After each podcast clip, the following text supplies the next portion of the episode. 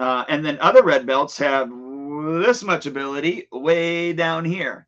And I said, Right. what's more important to you, the color of your belt or or the or the ability of being able to do the techniques? I said, that's really the question you got to ask yourself. So I said, if you're only in this for the color of your belt, you can do things halfway and get to the next color. Yeah. But if you want to do it for the ability and every single time be improving, you know, yes, you might be a red belt, but you really look like a black belt. For over 260 episodes, Duane Brummett and Allie Alberigo have been sharing how to take your martial arts school to the next level. Welcome to another edition of SchoolOwnerTalk.com. Now here's your host, Duane and Allie. Hello, Duane Brummett here with Allie Alberigo, SchoolOwnerTalk.com. Good morning, sir. Nice to be with you. Good, good to be with you too, Duane. It's uh, great to always uh, have someone positive to talk to. Well, I, I try. I try. Sometimes I'm Yeah. not positive, but uh, you know, I try. So now, so now, I want the listeners that are watching to know that we do not plan this out. This is kind of we've talked about that already, right? That Clint Eastwood movie, Heartbreak Ridge, where we wear the same clothes and we don't know how. I mean, you're all the way in think Illinois.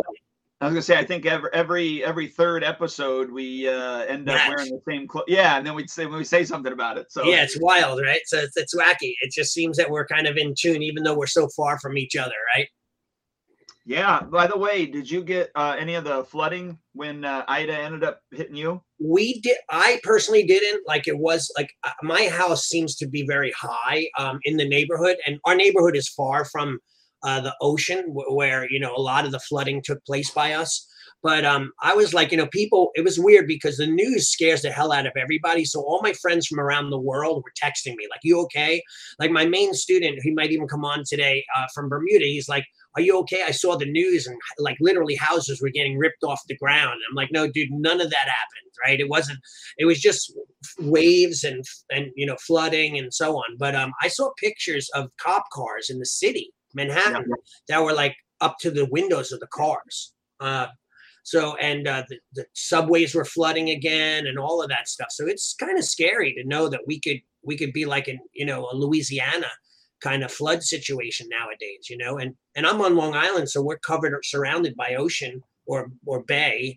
Um, but uh, we've never had water come up near us. You know, my next door neighbor, because they're lower, their whole backyard was under about like six inches of water, but I had nothing in my yard. Oh wow. Okay. My pool was almost overflowing just from all the rain. It literally filled up, like no doubt, like eight and a half inches of rainwater in that period of time. Oh wow. Okay. Crazy, right? Yeah, scary. So so if you know that you're going to get a lot and you know that there's potential flooding, um, I don't know how long it would take you to drain your pool. If it take two days to drain your pool, but at least that would uh, save part of the the water hitting your house, right? Yeah, I guess. I mean, I'm I'm really high, so like when I redid my entire yard, I raised my grade like maybe eight or ten inches, and it pitches out. Probably why my neighbors get more flooding than I do, but uh, I would never really want them to know that that that, that would get mad at me. But I just had pitched my yard the way it was supposed to be pitched, you know. Yep. Um, especially putting in the pool because the pool was a little higher, so I had to level the yard and bring in topsoil. But yeah, um, yeah, it would definitely help me from being flooded because just the way it's pitched off. Yeah. So you want to uh, segue into what we're going to talk about today? You want to just Yeah. tell the listeners, uh, you know, what the title is and and you know the, the brief overview before we hop in. Well, I think that, you know, with all the topics that we cover, we're always kind of taking it from a business perspective. You know, how do I do this system or how do I overcome a sales objection or how do I onboard my clients more? And I think a very neglected topic that most school owners kind of feel left out is like the mental side of running a school right and and i think that that's a big draw and drain on on all of us like you know what are our feelings that we have to sort through and go through on the day-to-day basis by running a martial arts school? Everyone just thinks that you run a school and you you know you uh, charge tuition and you teach them and as long as you're uh, doing things right then everything is just going to be okay. You and then we use words like retention and you know attrition and income and expenses but there's a mental component that really is, uh, you know, a tough one, especially on newer school owners.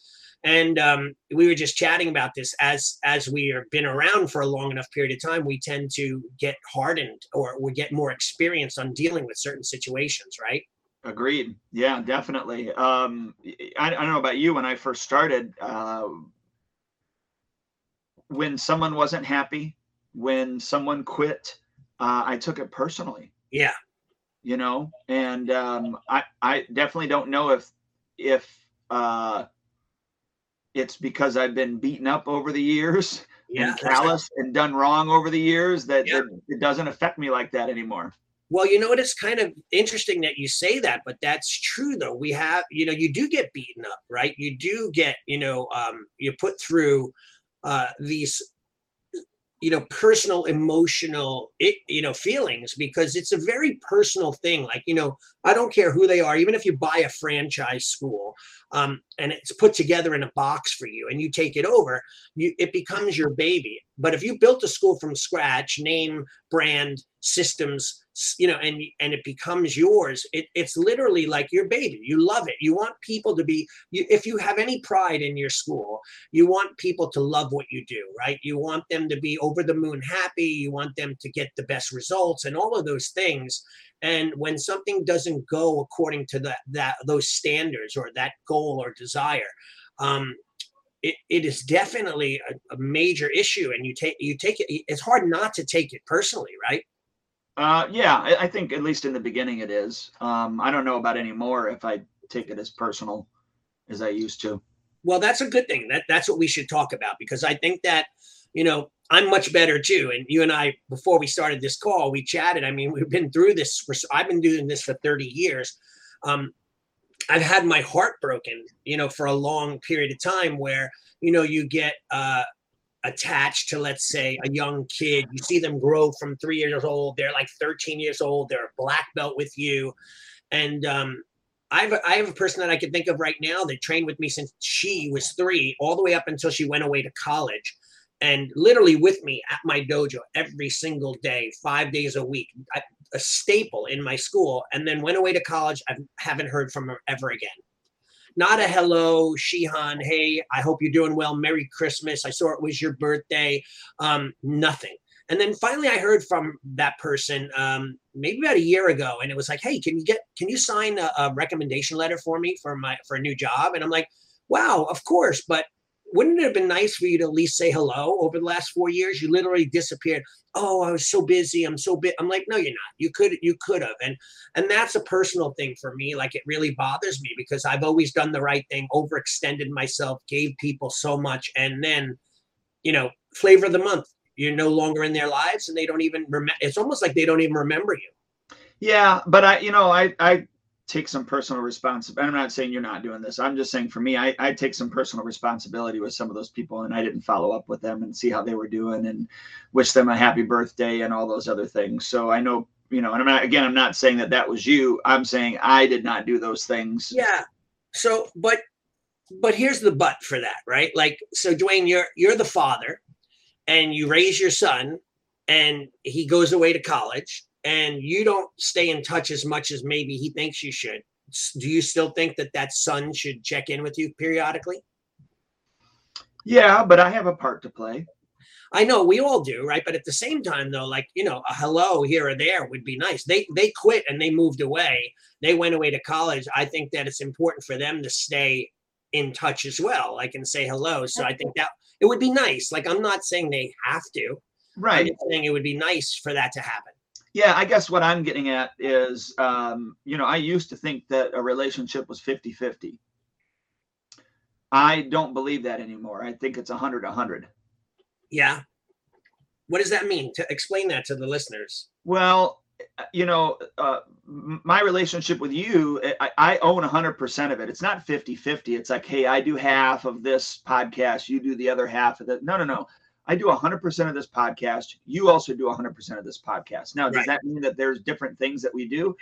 Absolutely. But Yeah. uh, it's still, it's 100%. And Right. you know, if I only give you 50% of me, Right. in the podcast and vice versa, we're not going to be any good. Like there's going to be problems. And so I believe that in a relationship, it's not 50 50, it's 100%. Right. You know, we're all in or we're not all in. Um, Yeah. and so I, I, I, I understand that it would be nice if our students would reach back out to us and let us know what's going on. I don't expect that anymore. Um, you know, and unless I'm going to do the work to follow up with them and see how they're doing, you know, who was it? I think you talked about John Gaston, right? He he sends care packages to some of the ones that went to college and and those type of things. You know what I mean? Like that's reaching out. Yeah, that's my other friend, John Oschlager. But yeah, you're yeah, you're right. John Gaston, I'm probably sure does that too. He's amazing with his students as well. Um, what I found though, I mean, I guess I'm a little bit more traditional too. Like as far as the old traditional ways, like your sensei is your sensei. You always pay homage and and reverence to your teacher. Um, they're your teacher. You're never gonna. You never. Well, th- this is a Japanese way that's being killed off and is dying a quick death is that you never ever can ever equal percentage wise the amount of dedication that you should have to your teacher. In other words, it is never going to be, or it shouldn't be, 100 100 or 50 50 it should always be the student giving 80% and the teacher giving 20 because over the years that teacher has given you everything that you ever needed to become who you are. Like we never said okay um, we won't give you this because you're not giving me that. We always gave gave gave pushed pushed pushed stayed on top of um, connected with and so on. I'll give you an example. I had just recently a situation where a parent was supposed to renew their agreement and um, they were with me they're with me for a long time. They're black belts in my school and um, and uh, so when they sign up for my con- uh, uh, the contract for black belt they have to do a two year agreement one year is probationary the other year is to learn their material and then they get to a test for test for their official shodan so they sign a two year agreement um, so anyway somehow whoever renewed the agreement wrote 27 months instead of 24 months right so when I said, hey, it expires on October, they said, yeah, but it says 27 months. Like now we're haggling over wording. So I'm like, okay, well, the only difference is, is that we should renew it now. Um, and then she says, yeah, but then you're going to charge me $9 more a month. And that's three months that I'm going to miss out. I'll have to pay $30. I'm like, wow. Like for 30 bucks, like you're going to hassle with me over renewing an agreement. And now this is a person who's a black belt that's been with me for years that is on the demo team that you know does all these special events and gets special classes from my other instructor. So that kind of frustrates me as a teacher um, because uh, i feel like it's $30 like you know i've had other i had a guy that had covid um, when it first the pandemic hit. He hasn't trained in a year. So i, I sent him a renewal message. I said this is going to be a weird renewal. Um, you haven't trained in over a year do you want me to just cancel the membership and not renew it? He's like, no, no, I'm coming back, renew it. And I'm like, you, I'll give you, how about I give you four months credit? Because you don't have to give me anything. I don't care. I go, but I'm going to give you four months for free. So you won't have to pay until January. But this guy paid for a year and didn't come once and had no qualm whatsoever. Like the difference of people, it's sometimes mind boggling to me. And it's the ones you put the most time in, it seems, and give the most to are the Well- ones that give you the most headaches. Well, and I and I wonder though too if those aren't almost always uh, the the case. So what I mean by that is the individuals that you have to give more time and attention to and walk them to the trough, Right. show them how to actually bend over and, and drink from it, Right. um, are the ones that are the, the neediest, and therefore they are the ones that are I don't want to say the stingiest, um, but the you know they're they're less grateful. Um, and the ones that don't need the hand holding as much are the ones that you know really are are I I don't want to say the easiest, but they're the ones that are usually the most grateful. You know, it's kind of like when I, I, I there's only been I think three times in my life that I've missed my haircut appointment Okay. And each of those times when when I was told that oh hey you were supposed to be here everything okay Yeah. I've got in either that day or the next day and paid her for the service even though I was not there Okay. now that's not a prerequisite and she's like oh no no you don't have to do that I said yeah you would have gotten paid by somebody else Right. Right. I mean I just know that that's the right thing to do Yeah. you know and I've gone to this lady probably I don't know 18 years. You know what I mean? Yeah, And so I wonder. I guess well, I get my point is the people that you have to handhold, Yeah, those are usually the and you say I'm giving everything to them. I wonder, I wonder if we were to pull off and go, you know, look, you got to tie your shoe now on your own. right. And you know, yes, that might mean that they might quit more uh, or earlier than they would have. Right. But I think in the end they would end up being less headaches, or they would rise up to the challenge and then still be less headaches. Yeah, I find like when I first was the when I was the old hard nosed traditionalist, like back in the day, if I had a seminar, I mean, maybe at the time I had 50 students, I would expect everyone to be there. Expect, even unless they had a wedding or a funeral, they were going to be at this event. And then I'd say to people like, "Hey, we're going to a tournament." Oh yeah, we don't want to do that. Oh okay, then you don't have to come back and train anymore. How's that sound? What do you mean? well, listen, we go as a group, we're a family, we're this, we're that, you know, and everyone would participate because I was hard on them and didn't allow. Then as I grew, I couldn't, fe- you know, I didn't feel like doing that pressure. And you always, you know, people resist. And then, you know, the bigger you get, people resist and gather in groups to hate you and all that stuff. So I, I kind of over the years have like pulled back on that type of mentality.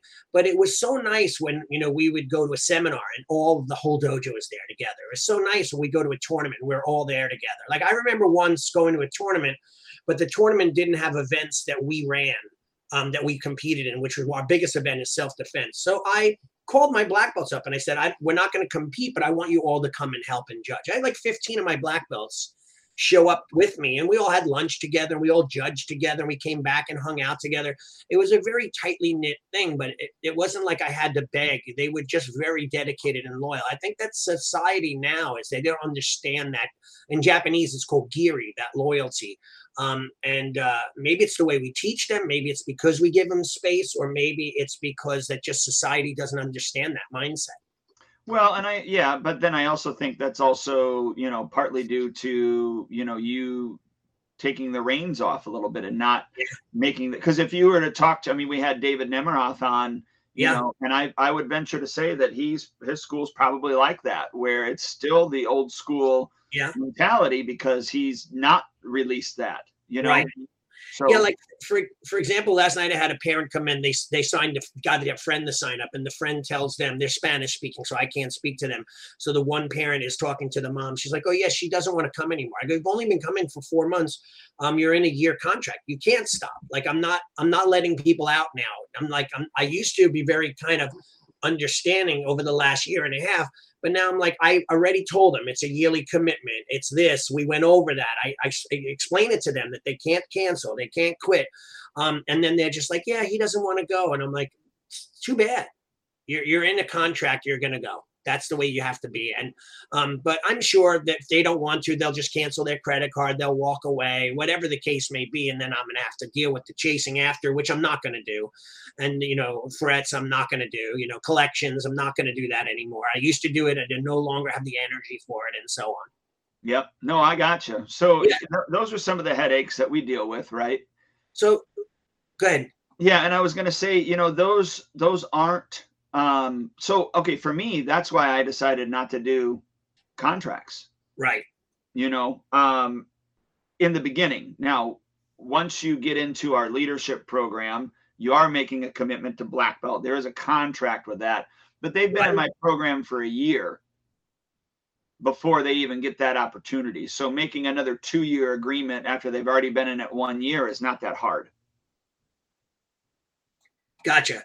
So so let me ask you this though. What we when we started, you said, you know, like I've been hardened to this, I've calloused a little, like, you know, what made it what what did what's a, some advice you could give to school owners, whether old or new? Um, like one of my guys who works with me, he has a lot, he puts a lot of personal time into a certain select group of people. And um, you know, some of them have been just like disappointing him lately. So it's really taken the steam, but he gets very attached and personal. And I, I had a long talk with him yesterday and I said, listen, um, I know it's it's hard not to. It's hard not to give your full 100% emotional connection to people.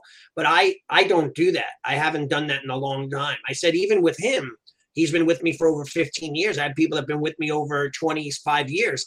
Um, I will not give them my personal soul anymore because I end up always getting hurt. So how did you get past that? Like what did you do mentally to shift from that for the listeners to be able to help them through this? Well, unfortunately, it was time and and it was getting beat up over and over again, you know. So I I don't know if I have any words of wisdom except for the fact that, you know, look, don't take things personal. Um, you know, you do the best that you can. You do right by the studio. You do right by the person to the best of your ability and I think, you know what, that made me actually go back and have uh, rules. And so what I would, you know, what I, I would do is I would encourage everyone to go back if you don't have, you know, policy and procedures and, and, and those type of things, even the, the strike program that we have and all of that, you know, if, if you don't have those things, I would say, hey, go back and um, this is a uh, automated one. They got a new service here allowing that to just pop up there. Oh yeah. Oh um, cool. Um, but anyways, um, I, you know, I would go back and listen to some of our other podcasts and you know about like rules and those type of things because you definitely want to have policy and procedures and then you want to make sure that they understand what they are. Now whether or not they, you're not going to make them read them you can't make them read it. If they read it they read it. You give them to them. You give it to them. You ask them to read it. You have them sign off that they actually read it. That's the best that you can do with regards to to those things. So um, I, I I would say, you know, look, you go out there and you perform your best every single day, and don't and you're not you're not I this is what I was doing. Like I did it because I needed the the accolades you know, I think my self-esteem was low enough that I just, or I, you know, I love the accolades and Mr. Brummett, you're, you know, great. And you're a bag of chips and all this other stuff. You know what I mean? Yeah. And so I've gotten to a point now where I don't, I don't need those. Right. I know my abilities. I know I'm going to make the, the best decision. And I also know that if I screw it up, I'm going to apologize. Right. And so if someone in all of that can't show me grace um, or still wants to be mean, nasty, and ugly, I don't need them at the studio anymore. Right. You know, right.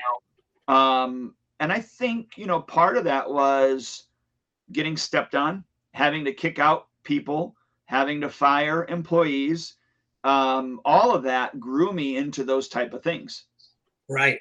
So it, it, there, I don't know that there's any fast tracking into that. I would just say don't wear your heart on your sleeve. Give everything you got, but don't expect anything back. I mean, it is truly the giving to give and not to get. Right.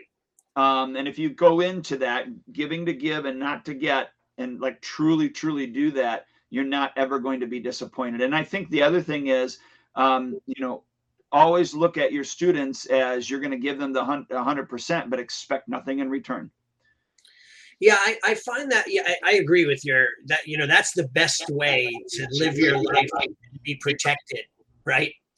Um, however, I find that it's such a hard thing as a martial artist, a traditional martial artist, is to constantly allow people to take, take, take, take, take, and not give back. Like that's almost like not the lesson in the martial arts, right? It's almost like if we don't expect, then maybe we're not teaching the way we should be. Does that make sense? Like, yeah, but here's the other thing: is we can't make them have the aha moment and get the lesson. We can teach the lesson. We can't make them grasp it. Again, it goes back to I can bring them to the trough. I can show them how to drink. I cannot make them drink. Right. And so, you know, you can approach those situations and say, you know, hey, look, um, I don't know if you saw it from this angle, but this is how this could be taken by right. what you said or what you did. You know, even if you don't want to put yourself in there and say, well, this is how I felt when you did X, Y, or Z. Like, I mean, you don't want to say that. You could come of it from like a third party perspective and introduce that to them to hopefully wake them up to whatever they were doing or weren't doing right you know to kind of kind of do that i know that you know part of those i would always do now that i have scripts just because over the years i've created scripts but when situations would pop up or there was things that I was learning, uh, be it personal development or whatever, at the time, I would make that a mat chat. Right. And then I would introduce that concept to everybody. Um, and, you know, hopefully the one or two people or whatever uh, that were there would actually pick up on it. And, Right. and, you know, but I can't make them pick up on it. Yeah. How many martial arts school owners that you've coached right and then you i would guarantee that out of a out of a hundred percent 20% of that hundred percent did phenomenal and 80% did nothing Yeah. I, I get it. I definitely agree with you. And and it's kind of like I, I- another friend of mine had once said to me, if you have ne- no expectations, there's no way you're ever going to be let down. So, but at the same time, I think it's our goal to have expectations, right? Because if we don't, and we don't push people past the where that they feel that they could go, then they're never truly going to get the lesson. But then again, another part of me says, why bother if it's going to make me stressed out? well i think you can have standards and not have expectations. Yeah. these are the standards. You know but you don't have to expect that they're going to meet those standards. That's going to be up to them to actually meet those standards. And then then you're not disappointed because then you're putting you're putting it on uh, the the onus on them. It's kind of like you know i'm i'm teaching the white belts right now. I, I love teaching the white belts. Right, just right. you know seven and up. I, I go in one night a week or excuse me one one one class every single day monday through thursday. That's it and I go in there and I teach them, and then you know we'll do a few moves of whatever X Y Z. Let's say front kick, right? I'm showing the front kick. We do the front kick, and then I say, all right, now practice it on your own. And then I literally walk in front of the parents and say, hey, parents, just so you know, this is how we do it here. I'm gonna I'm gonna teach them. I'm gonna show them how to do it. I'm gonna do a few reps with them, and then I want them to do it on their own because I need to see that they know how to self practice. They also know how to self reflect. So if they're doing it incorrectly, they'll go, oh yeah, it's supposed to be done this way, you know. And Yeah. I need to let you know see when I correct them how they take the correction Yeah. and see if they actually implement it. I said because if they're not willing to do those things, they're not going to progress. Well, yeah, that's a great question. Uh, so I taught last night my advanced class, and you know, I I get so frustrated where you correct somebody or a group of people a certain specific way to stand or a certain specific way to strike, and they do it for a second while you're watching, and then you turn around and they just go back to doing it the sloppy, lazy way. So last night I said, I go, it's not my fault if you're going to be mediocre, and that's really all you're going to be is mediocre if you don't take my suggestions to heart and actually care about fixing it and getting better. So I said, I can only make you do what, you know, what you'll allow me to. You know, it's not, I'm not, I can't force you to let me force you. You know what I mean? Like, it doesn't make any sense though that people, I don't know if they're, the martial arts these days is as uh, interested at becoming amazing as we were when we were coming up.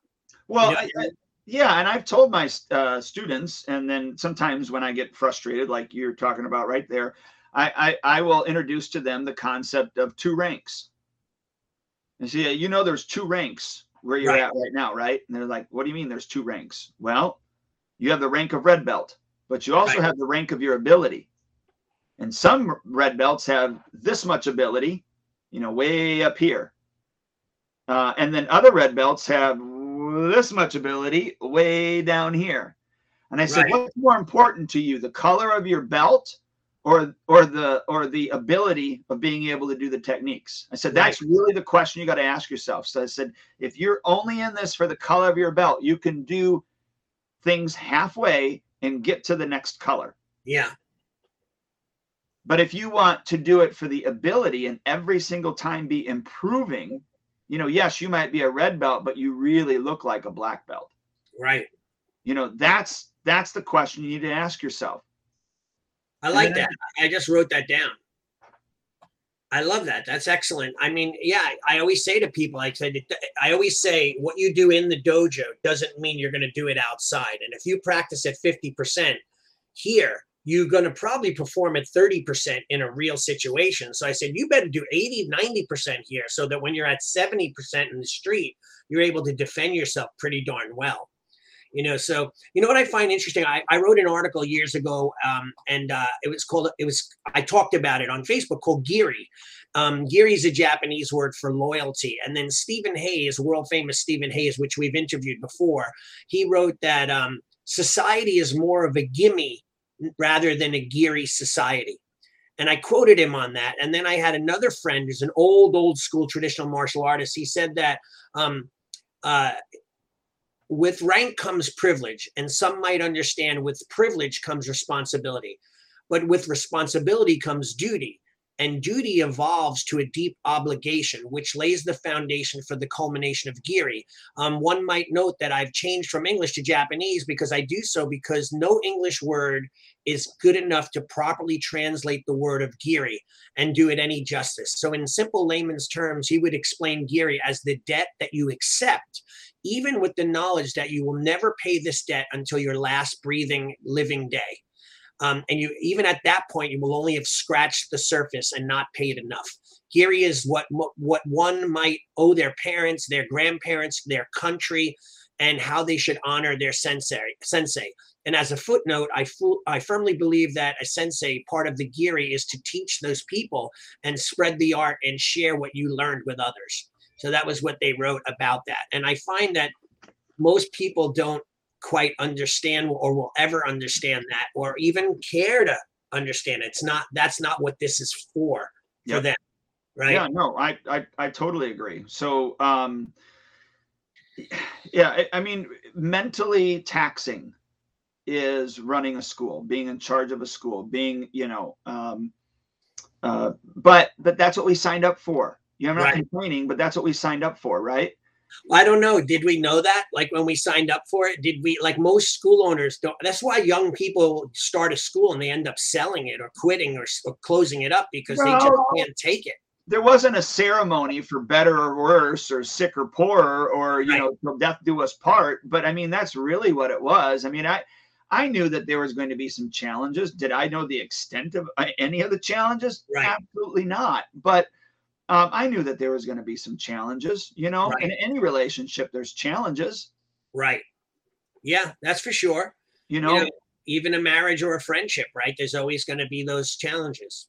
Yeah, I mean, I I went out to dinner last night with with uh, one of my best friends. We lift on Tuesday, Thursday nights, and we yeah. we were not eating on Thursday like we normally do. We did it today or yesterday, and um, him and I don't agree on everything, and we've had little tiffs you know, right. but but um we're still friends. Right. You know, I still got his back, he's got mine. We don't have to right. agree on everything.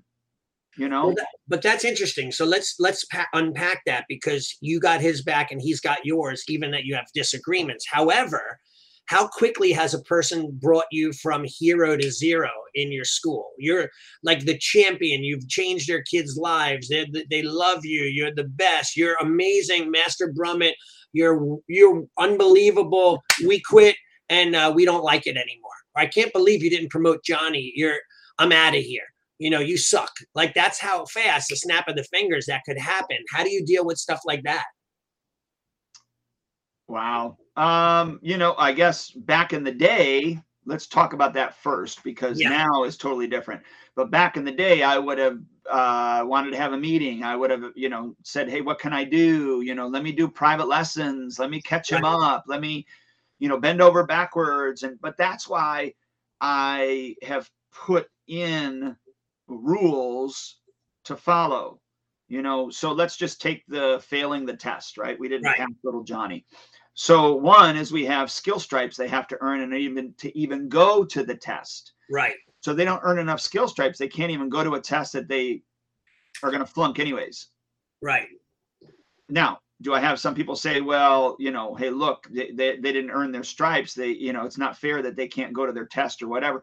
Certainly, you know, and in fact, uh, that's why we issue them private lessons prior to that test to see if we can get them, Uh, you know, caught up or you know learn their information so that they can earn their stripes so that they can go to the test. So we've done our due diligence. It's not like it's not like we didn't do our part okay? Then let's say they earn their skill stripes but they go to the graduation and they still flunk. Right. Again we go back and say you know look I, I understand they they knew it. They knew the X, Y, and Z and the ABC, and they earned their stripes. But I can assure you that you know they barely knew it. We Yeah. we, we let them have a chance. We encouraged them to keep on practicing, and yet they weren't able to perform at the graduation. Yeah. You know, and I say they got to do that belt test over again. That's the rule. And in fact, in one of my videos, it's it's um it's the policy and procedure videos that they get, you know, before they even become a student. I actually bring that objection up in that video. And I let them know that if they don't pass their stripe test or their actual graduation test, they don't get that belt and they got to do that belt over again. And I even say in the video, look, I I, I have that's when I, I go, that's when you as a parent in most cases are not going to be happy with me Right. but it, that's the standard. And so understand that yes, you are going to have to pay another three months of your child, you know, in in most parents' terms, learning the same information. Well, Right. they didn't learn it Right. the first time, or they didn't learn it well enough to be able to progress. So yes, just like if you flunked a course in college, you will have to pay for that course over again. So yeah. So And so, I mean, I I basically say, hey, look, don't sign up if you're not willing to sign on. Right. So I love that too. That's a great, great, uh, you know, mentality. Like I, you know, I find like so. For example, if you're a football player and you're on the football team, and you can't catch the ball as a wide receiver or whatever your position is, are they going to keep playing you? No, you're going to be cut. So you're going to have to prove yourself over and over and over again to do that. So I guess in the martial arts, somehow they believe because they're paying us money that that's that money is a guarantee that they'll and, and i think people think this about the school system now too public schools and private schools and colleges that if they're making those payments they're guaranteed an education Well, it's not even just that because even uh, uh, travel, travel baseball, soccer, all you know. I mean, there's travel teams for everything. Like my son was in travel uh, volleyball. right You know, there were some times that he wasn't out on the floor. I wasn't the parent that was like, "Well, I'm paying." You know, look, I paid three thousand or you know four thousand dollars for him to be on this sport this season. Yeah. You know, blah blah blah blah blah. I, Right. I, you know, I looked at my son when he said that. You know, look, I'm better than so and so, or I work harder than so and so. I go, well, apparently your coach doesn't see that. right So you got to find out what exactly he or she's looking for, and you better make sure that you're doing it. Otherwise, you're not playing. right Like I, I and, there was no way I'd go up to that coach and say, "Why aren't you playing my kid?" right My Right. kid had to learn how to navigate that. He had to learn how to fight for his position. I would, I would be, I would enable, I would, uh, what was, I, I would be enabling him if I, you know, did all that for him. right And so I have a back to standards. We have a standard. I expect no one, unless they are willing to meet those standards and move forward to the next level. right And so um, I, just try to overcome all the objections I can in the beginning. Again, I can't force them to watch and read everything. right I we stick to our standards now, and I'll tell you what. Uh, since I put Master Bean in charge, um, we we've stuck to the standards a lot better. yeah Uh, yeah, because uh, you know what? If I- I remember, I had a lady who was working my front desk. She also ran a daycare during the day, right? Right. And she was one of the best employees that I had at that front desk because when somebody was late on their payment, she'd get them to pay. When if I were to call, I'd get the runaround. right Oh, you know, can you help me, Mr. Brummett? Blah blah blah blah. She can't give she can't give freebies. She can't give reductions. Why? Because it isn't her business. And so her and I talked about that. And uh, and I said, you know what, Dawn? I said, I, I get that. Like if I was calling your um, daycare clients for you saying, hey, you know, uh, you you didn't pay Dawn this week. We need to, you know, get a new card. Blah blah blah blah. I said that would be easy for me. yeah You know, so having somebody handle that that isn't me right you know, so that's what I'm saying is Mr. Bean is not me. I made the rules, but Mr. Bean is just following them and he cannot break them. Yeah. Like we had a we had a guy show up with his grandkid for the graduation last month. They came late. Right? Yeah. So Mr. Bean said, "I'm sorry, you know, the graduation's already started. We don't allow them coming in for the graduation late." And he was like, "What?" He goes, "Yeah, that's the rule." And he said, "But we do have a graduation tomorrow at this time, you know, or we can schedule a private lesson graduation. Which would you like to do?" He goes, "Well, I'll come in tomorrow." He said, "Okay." So Mr. Bean did the graduation, came back the next so the next day, right? Guess what? Guy's late again. Blames it, and this I'm sure this was the case, blames it on the uh the the railroad track that we have there, which I'm sure that probably happened. Yeah. Right? But Mr. Bean said, I'm sorry. We'll have to schedule a private lesson now. He goes, I want to speak to a manager. This guy told Bean that. Yeah. Yeah. And Bean goes, I am the manager. Like what he was looking for was me Right. you know. But Bean goes, I am the manager. And that Yeah. guy was just like, he goes, let's go to the office and we'll have her set up a private lesson. And they were, this was their last month, anyways. They were going to be done anyhow, you Yeah. know. But it was like he follows Yeah. the system. Yeah, and I, I find that interesting too. Like with uh, even with my school with uniforms, like people will literally show up in regular street clothes and and not have their gi. Which in our school, when they join, they don't have any uniform. When they become a member, they get sweats and a t-shirt. They have to earn their gi. Then they have to earn their white belt. So they'll show up at a white belt without anything, and they'll just be in street clothes. I'm going like, "Who are you?" And it's like, "Oh, it's Damien." I'm like, "Damien, you're a white belt, aren't you?" Yeah. "Uh, well, where is it?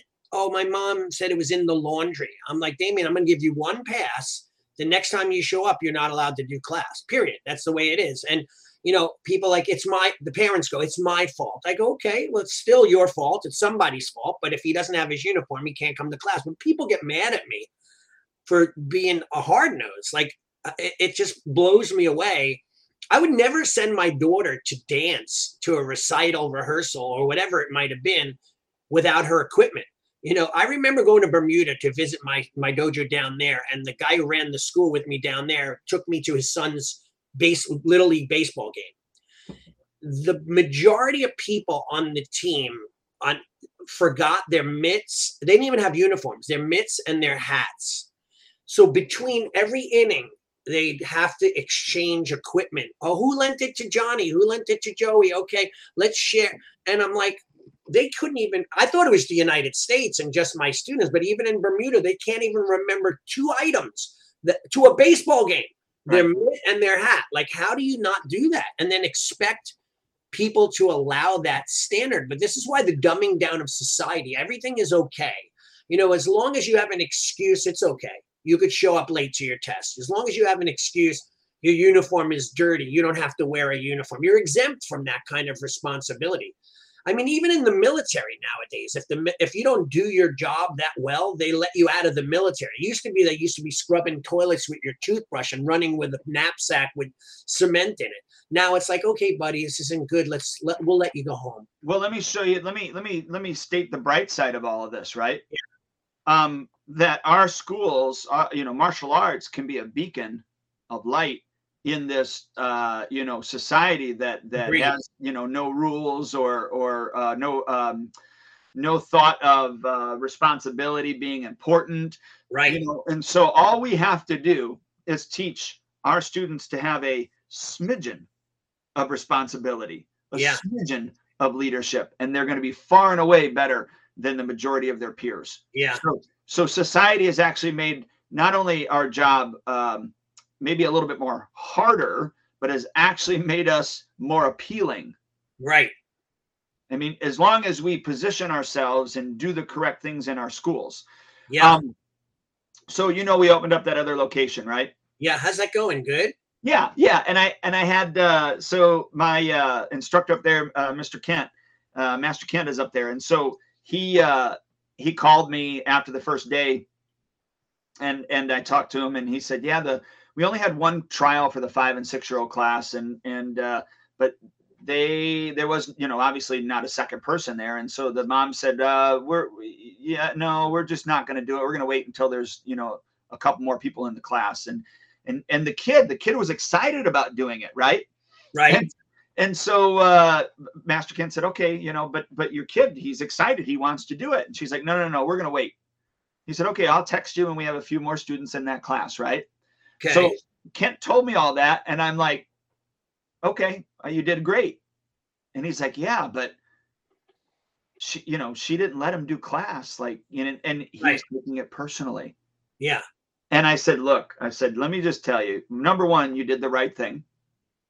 Number two, I said, this is this is going to be the the mildest disappointment that you're ever Yeah. going to have Yeah. Yeah. in running a school. Right. said, and he goes, well, you know that that sure surely isn't cheering me up. And I Yeah. said, I go, I just want to be realistic to you. This is nothing in comparison to the other things that you're going to face. I said, so Uh-huh. just look at this as, all right, I I followed the process. I did what I was supposed to do.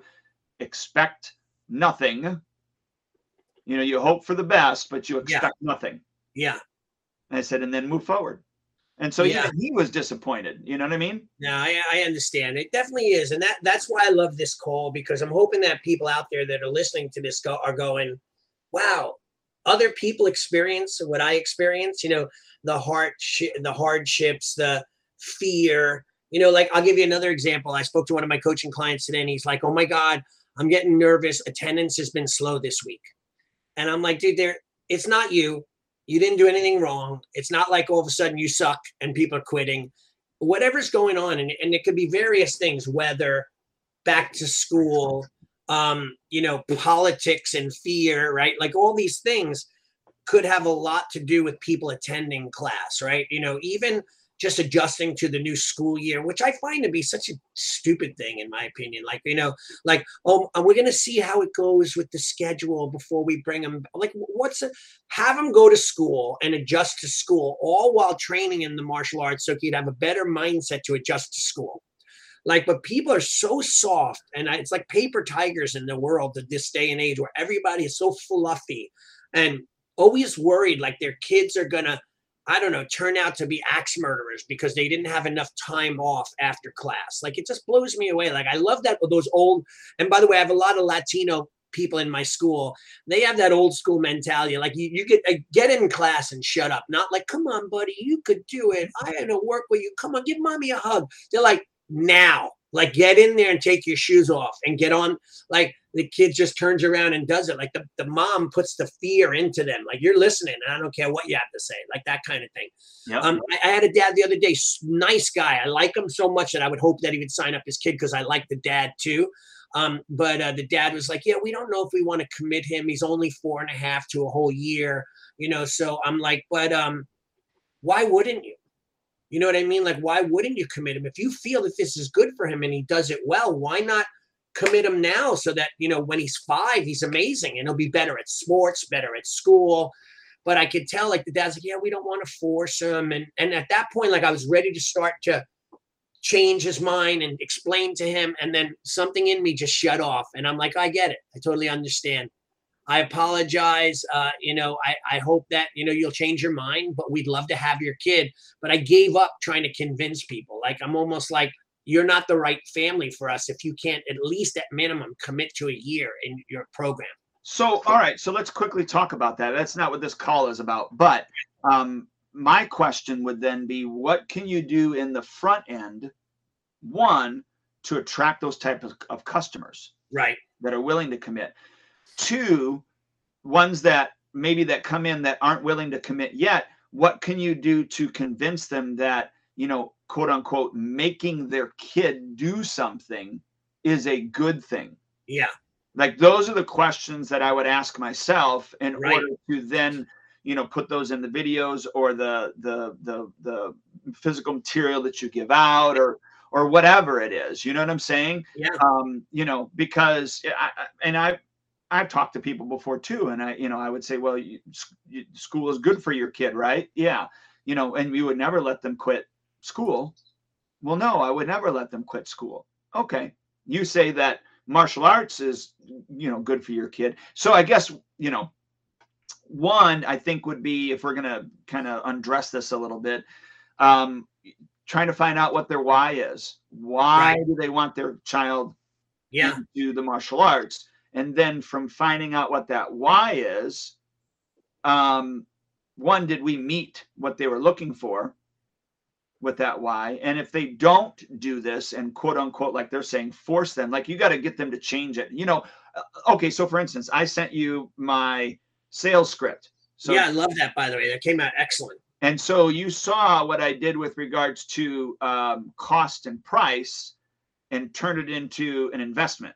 Yeah that's the same thing we're talking about here where this needs to be presented in a way that it's not a i'm making my kid do this. It's that you know my kid gets to do this and receive these other benefits right. by doing it. You see where i'm going with that. So i, I mean I, I, went off the path but yeah. No no but i do see what you're saying but what if he wants to quit in five months though?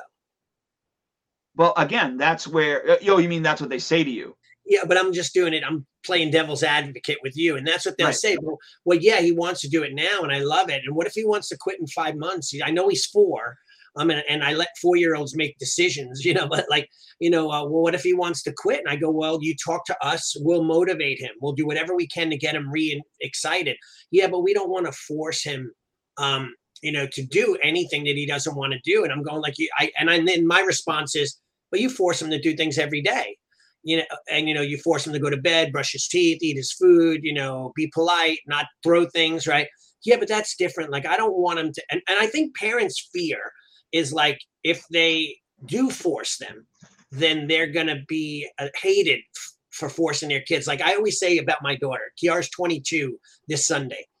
Um, and I say, uh, my daughter is she she did martial arts her whole life. She didn't really have a choice. Like if if she didn't do martial arts, she was going to come with me anyway when I went, and she would have sat and watched. So she had to do it while we were there. But I said, I never feared that my daughter was going to turn into an axe murderer, a stripper, a drug addict because I put so much time and effort into her. Or he would hate you. Yeah, or hate me. I was going to be the exact opposite. Like yesterday my daughter's like you want to go to the school? We'll just go there and take care. Like she just right away like steps up right? That's her loyalty and dedication. That's what she's learned over years of martial art training. So i try to instill that into parents but sometimes they're in this society where they just don't want to under they don't want to do that anymore. It's not the way things are done. It's not the old school parenting. Right. And i and i do think that you know um at that point when you've done all you can do they're not the right person. Right. It's true you know sometimes that is the case you know and it's sad though because you know again another frustration for school owners and we could we're running out of time.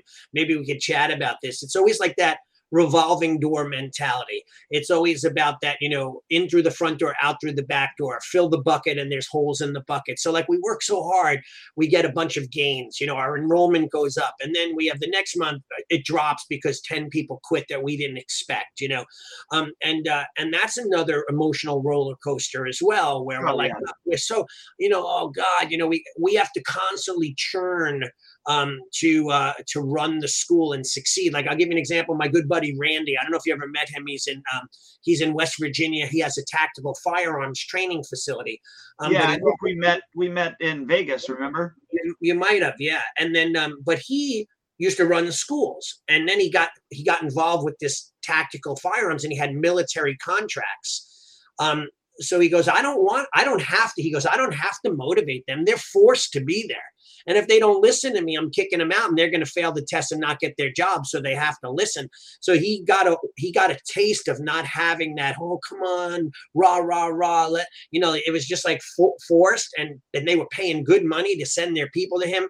And uh, it was a whole different mindset. But we're always in that emotional hamster wheel where like let's stay positive let's keep the classes so exciting and then they quit anyway sometimes right? Like so what do you do? What's your emotions with that? Because we we've talked about this before. Yeah well i'm going to go back real quickly to the person that you brought up before you know what if they want to quit blah blah blah blah. I said they may not they may not be the right person. I also want to put a caveat to that it may not be the right time. Right. So that's when you say, you know, hey, look, uh, what if we, uh, you know, call you in, in in three or four months and see if it's something that you want to do then. Right. Right. You know, which at that time they're still four years old, but who cares, yeah. right? right? So, but but I just wanted to put that in there. Um, I, I think again, it just goes back to you do the best that you can do out on the floor. You have your standards that you're going to follow. Uh, you hope that everybody, you know, rises to those standards, but you know that there are going to be those individuals that aren't going to rise to those standards. But I do think that the the most important piece is making the program as remarkable as you can make it. Yeah, I agree there. And and and those that are willing and able to see the value in that. Now you have to convey it. I mean, you Yeah. really do have to convey it. Um, Mhm. you know, and that's sales, right? You tell tell people what they, you know, what is it? Yeah. Um, no, um, uh, a good speech, right? I'm going right. to tell everybody what the, what I'm going to tell them. Then I'm going to tell them. Then I'm going to tell them what I told them. Right. I mean, that's what that, that's how you do a good speech. You're going to tell everybody Right. what you're going to tell them. Then you tell them. Then you tell them what you're going to tell what you just told them Right. You recap it too. that's the same thing. You know, we're we're going to you know tell them what we're going to teach them, and then we're going to teach them, and then we're going to tell them what we taught them. Right. By the time we go to tell them what we taught them, whether it's a physical move or even you know uh, principles uh, to that physical move or uh, character development things, by the time you get to tell them what you taught them, you actually can go a little deeper at that point. Right. D- does that make sense? It totally does. In fact, that's what I do when I run tests, right? Like I'll run the test, they'll do the test, we take them through the test. At the end, we award the belt, and then I explain to them what they've learned. And I explain why it's so important. And then I hold up the certificate and explain the meaning of the certificate and how deeply that's connected to the belt. So, like, you know, sometimes they're like, wow, that that was a great speech. I, I appreciate that. And I understand. Like, and then sometimes they'll even say, I didn't realize he knew so much. Like, I didn't realize that they knew this much. Like, so that's important. I, I, I agree with you, Duane. I think that it's always recapping, going over, resetting goals, establishing those goals, and so on. And we all need that you know whether it's uh, us as a as a you know martial artist running our school you know um, we we always have to recap what we're doing what we've Yeah. done um, our successes the things that we've gained and then you know it goes back to that whole black belt success system right know what you want have a plan and a success Right. coach take consistent action review your Yeah. progress and renew your goals I haven't done that in a while. I remember that we used to do that. We used to do that with the hand signs. Know Yes. what you want. Have a plan. Take we still do. action. Yeah. we, we still That's do awesome. so yeah and and so but we all need to do that it's not just uh, uh our students we have to do that as well you know we Right. need to have um that plan and take consistent action you know we need a coach whether it's you know uh you and i helping each other out or yeah. you know i'm paying you to be my coach or whatever it is we need Yeah. coaches you know I think that I think that's one thing too that people miss out on as well is that, and then we'll, we have to get out of here. We have like two minutes, but I mean, I think that a lot of times martial arts school owners stop learning, so they don't. Like I am always networking with my friends. Like every Wednesday we have breakfast, like five of us, five different styles of schools, and we sit and we talk about what works, what doesn't work, what struggles we had, what and so on. Um, but I think that martial arts schools don't do that enough. And then I also think that they don't find a mentor that could push them to heights because we start to level off and we get to where we're used to and we just keep on running where we're at and we don't push ourselves further. That's why I love to read and I love to do seminars and so on. well that we get comfortable Yeah, no doubt. yeah yeah we get stagnant so that's important to not do that um Yeah. so just real quickly i think and one is uh go through when you encounter these these these problems look on that look at them as opportunities to solve them for people in the future. How can you pre-frame someone so that this isn't a problem anymore?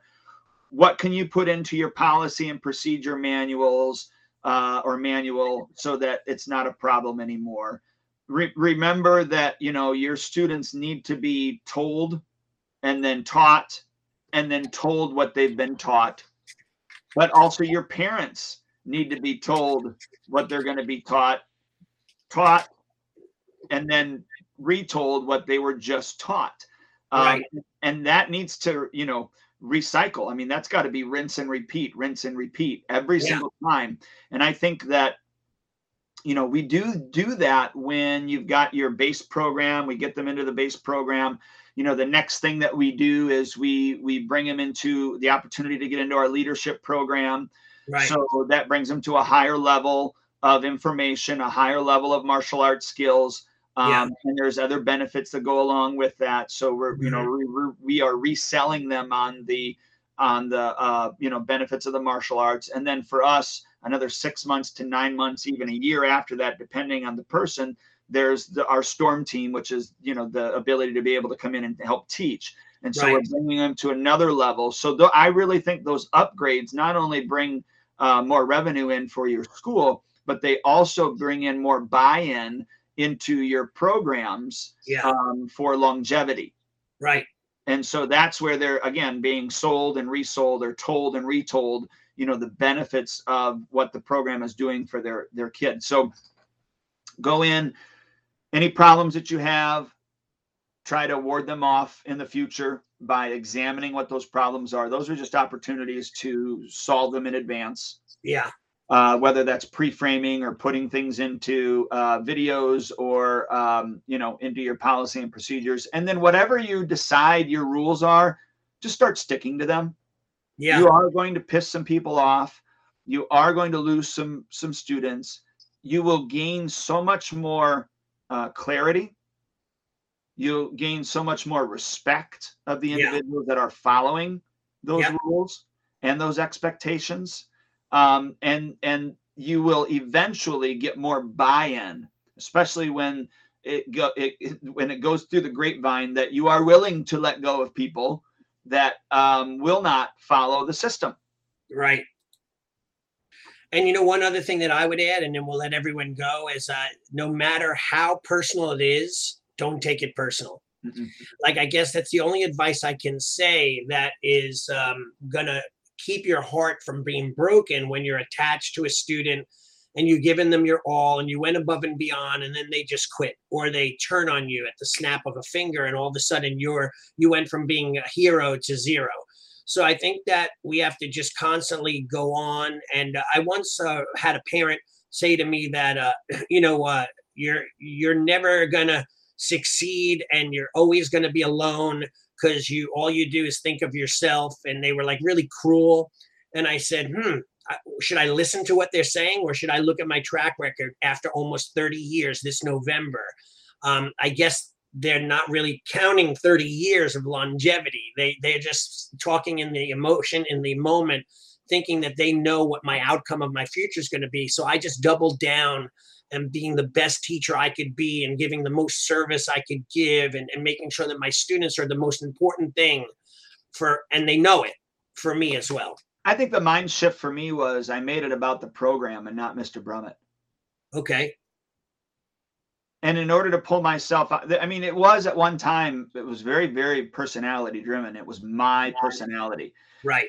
and in order for me to step out and be the owner that i wanted to be i needed i needed to implement things that would uh, make the program remarkable Right. not mr brummett remarkable right. Right.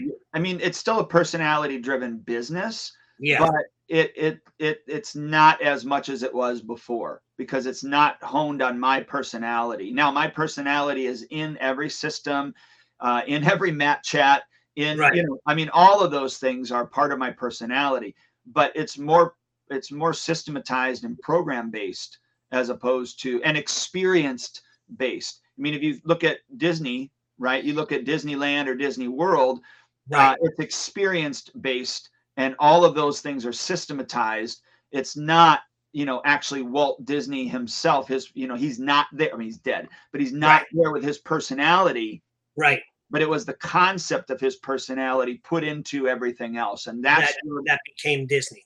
That yeah and so that was the shift for me was my personality and and my experience and my knowledge or whatever is all into the systems but it's about the program it's not Right. about mr brummett Awesome.